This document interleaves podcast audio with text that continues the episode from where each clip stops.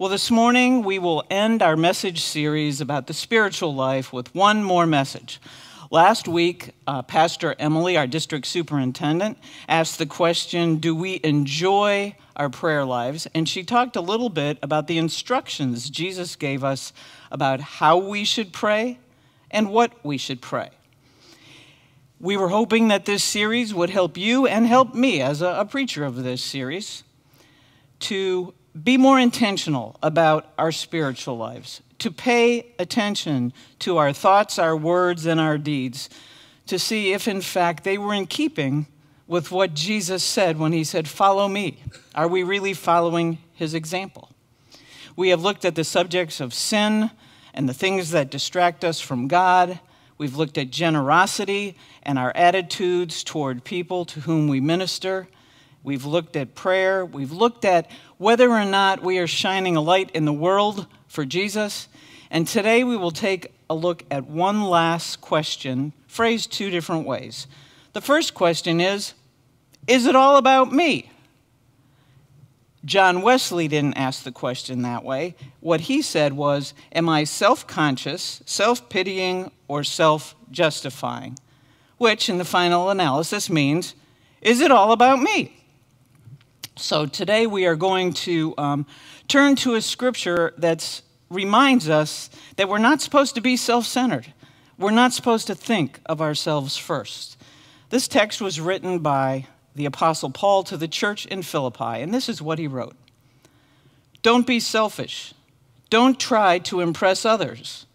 Be humble, thinking of others as better than yourselves. Don't look out only for your own interest, but take an interest in others too. You must have the same attitude that Christ Jesus had. Though he was God, he did not think of equality with God as something to cling to. Instead, he gave up his divine privileges.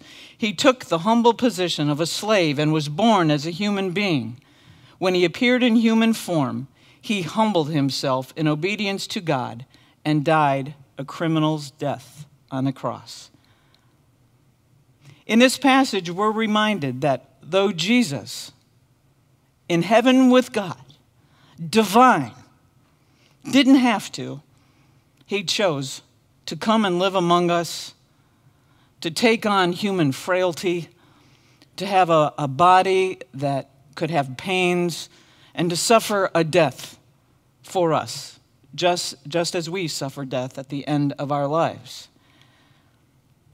In contrast, in our lives, we're taught to say, we're number one. Just ignore the team. I just, this was the only one I could find. If you're a Buckeye, I don't want to hear about it. If you're a Seminole, I don't want to hear about it. But, you know, it's okay when we're rooting for our favorite team to say, we're number one. We're number one. But when it comes to our faith life, it's not so okay to say, I'm number one. I'm going to take care of what I need. If Jesus, as great and divine as he was, as perfect as he was, could humble himself for us, then surely we can humble ourselves for others. If you study Paul's entire letter to the church at Philippi, you'll see he had one primary concern, and that was that the church was becoming divided and it was being caused by conceit and self interest demonstrated among some of the church members. It was a church threatened by disunity. In calling out conceit and self centeredness, Paul was reminding the faith community that we're supposed to put our brothers and sisters and our neighbors first. Timothy Keller, a wonderful Christian author, wrote a book called The Prodigal God. Some of you may have read it.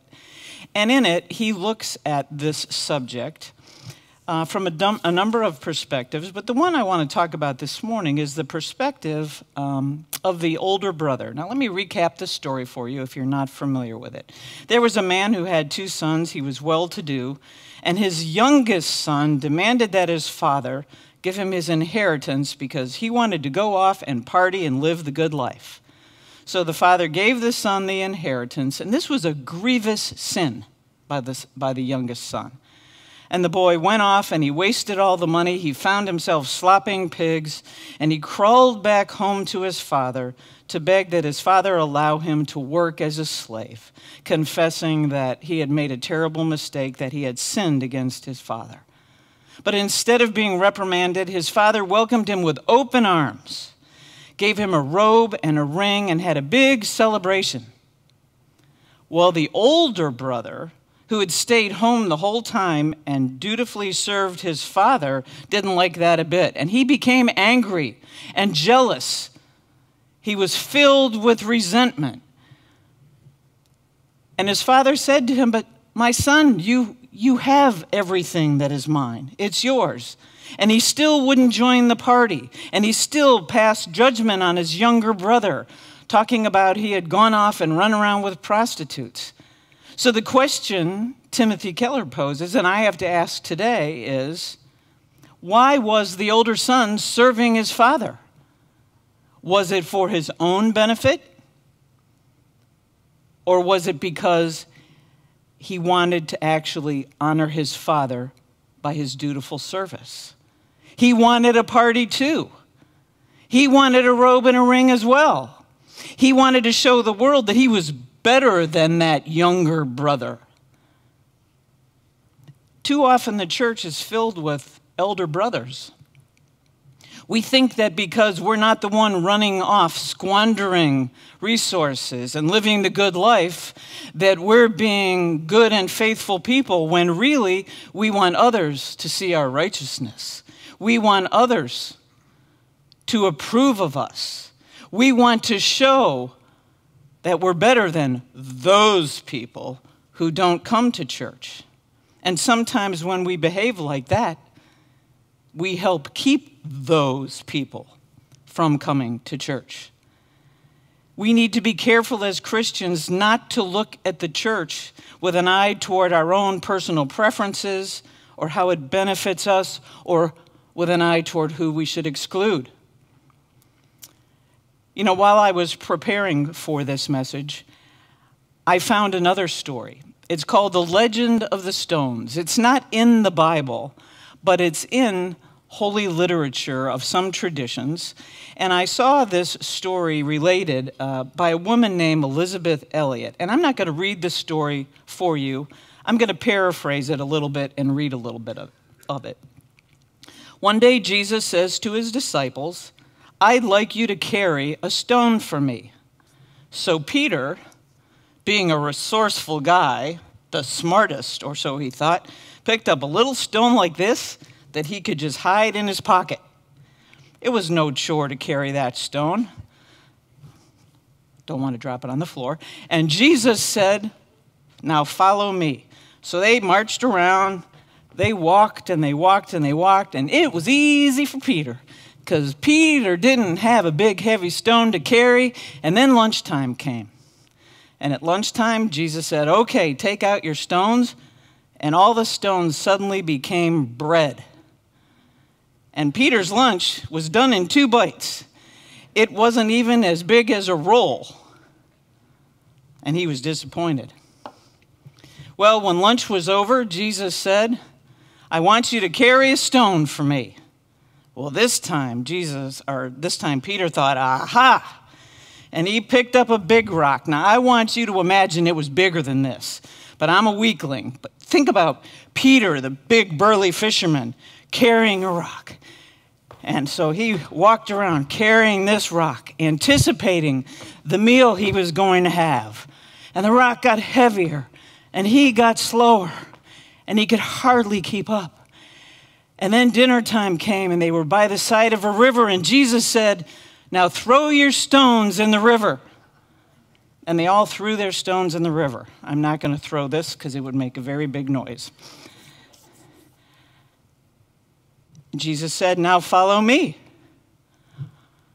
And all of the disciples looked at each other, but especially Peter, thinking, Well, what gives? And then Jesus said, Don't you remember what I asked you to do? Carry a stone for me.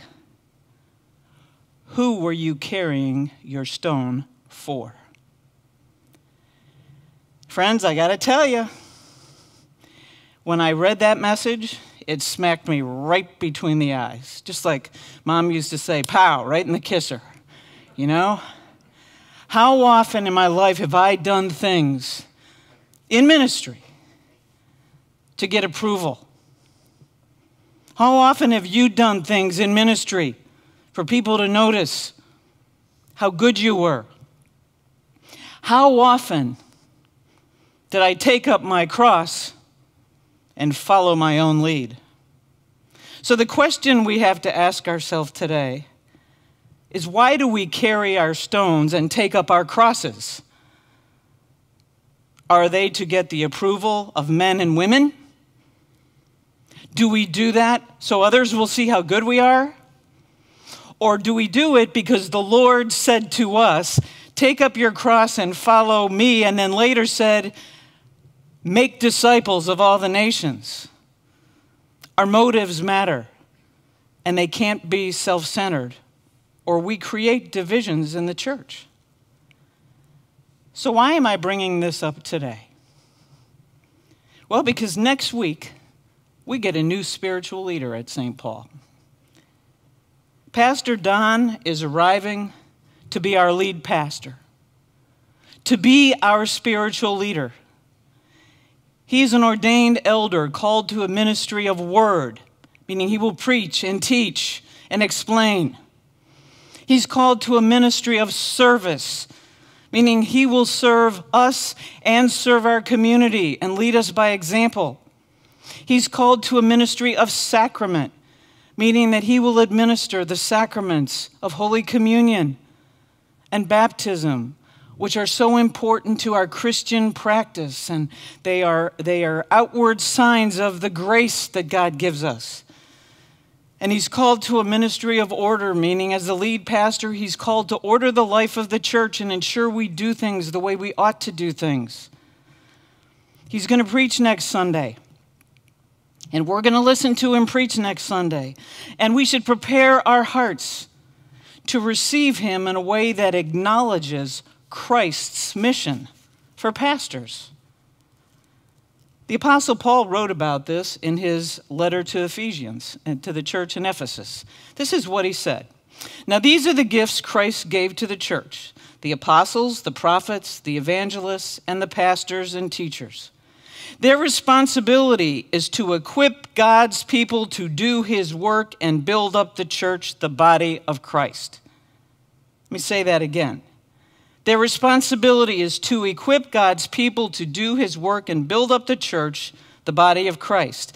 This will continue until we all come to such unity in our faith and knowledge of God's Son that we will be mature in the Lord, measuring up to the full and complete standard of Christ. So, the purposes of a pastor are to equip God's people to do God's work, to build up the church to help us and themselves measure up to Christ's standards and to guide us to such unity that we'll all become mature in the Lord. There it is again, that word unity. Too often we think unity means we have to agree about every single little issue. I'm here to tell you right now there's a few theological points that we Methodists will not agree with our brothers and sisters across the street about. And it's not going to keep us from loving them, sharing our parking lots, and praying for one another. We need to recognize that we can disagree without being disagreeable. Our pastors are charged with the responsibility of reminding us that we are one in Christ, that one Spirit dwells within us, that we share one common baptism. And that's more important than any of the differences that we face. Oneness in Christ. That's what we need to find together here under Pastor Don's leadership. He will guide us to unity, to missional engagement, to growth, to spiritual maturity.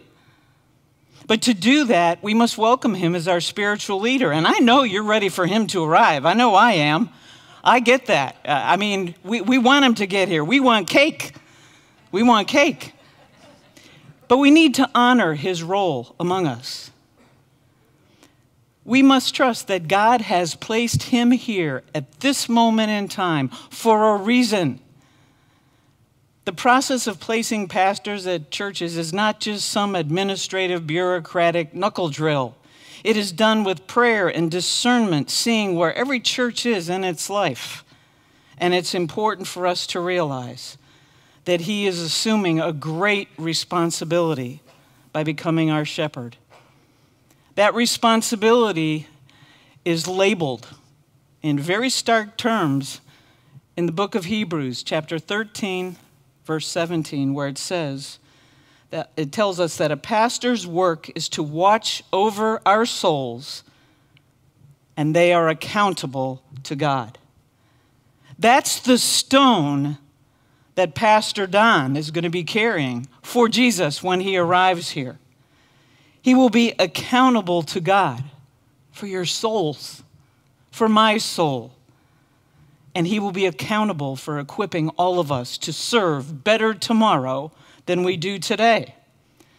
As a congregation, all we're asked to do is cooperate with Him. It's not that hard. Cooperate, accept, love Don and Cindy just because of the call that they've accepted. But we also need to present him with a willingness to yield to his leadership. Now, in America today, we're taught day in and day out don't trust leaders. Believe but verify. Let's give our pastor, let's give our new pastor the benefit of the doubt here because he's a great guy. I've met him and I can't wait for him to arrive. Now, I'd like to suggest a few things that might not be helpful to say to him the first few times you meet him. One is, but Pastor Don, we do it this way. But Pastor Don, Pastor so and so didn't do it that way. God bless Pastor so and so. But God's put Pastor so and so somewhere else now whoever that pastor might be in your heart. Pastor Don, please, please bring back the good old days.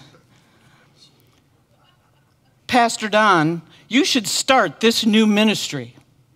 Instead, it would be better to say, Pastor Don, I have some friends here in the church, and we want to start this new ministry, and we'd like your blessing and your guidance. I have a team of eight people, and we're ready to go. That's the way we start new ministries. You think of them, you seek guidance, and you run with it. Pastor Don, I hate drums. Pastor Don, I'm not going to sing those dreary old hymns. Pastor Don, I want this certain piece of furniture moved back to this place, and I don't want it to be moved as long as I'm a member of St. Paul. And finally, it's not helpful to say, Pastor Don, I don't like your shoes. or in my case, Pastor Pam, I don't like your sandals, and I don't like to see your toenail polish. to which I say, too bad. okay. All right. I'm trying to be a little funny here, but I'm also trying to make a point, friends, okay? Instead of those kind of statements. Let's share our hopes and our dreams for St. Paul with Pastor Don. Let's be open to new ideas, new ministries, new dreams. We are in this messy ministry business together with our pastors. Too often we say, Oh, I'm not being fed. Being fed is only part of it. You're being fed so you can feed others. It's not about only receiving the bread of life, it's about sharing the bread of life. We want the same things. We all want the same things. We want for St. Paul to thrive. We want for St. Paul to make new disciples. We want for St. Paul to live into its mission to glorify God, grow in faith, and give in love. And I hope that this message series has given you some tools to do that. It will help you individually and me individually in our walk with Christ, but also as a church to be focused on being in mission and ministry together to make new disciples of people who don't know the love of Jesus. I realize the last few years have brought us a ton of distractions, divisive politics, COVID 19, the mask wars, social distancing, to be vaccinated or not vaccinated, waiting for a new pastor to come selling properties, not one, but three. Questions about our denomination, our personal preferences for worship, our personal preferences for ministry. All these things can distract us, and if we allow them to distract us, disunity can creep in. We can lose sight of our mission and our ministry. My hope is that concentrating on our spiritual lives this last seven weeks will help us to refocus and reinforce on our Wesleyan roots, a social gospel that calls us to serve even as we believe. And I hope it will help us welcome Pastor Don with loving hearts and open arms. So let's commit today. Will you commit with me today? to be in ministry with Pastor Don? Will you commit with me today to being equipped for ministry by Pastor Don? And will you commit with me today? And this is the easy part to welcoming Dr. Don and Cindy with open and loving arms, teachable spirits, hope for the future, joy for this moment in time, and an absolute undeniable, unquenchable belief that St. Paul's best days are yet to come. Amen? Amen.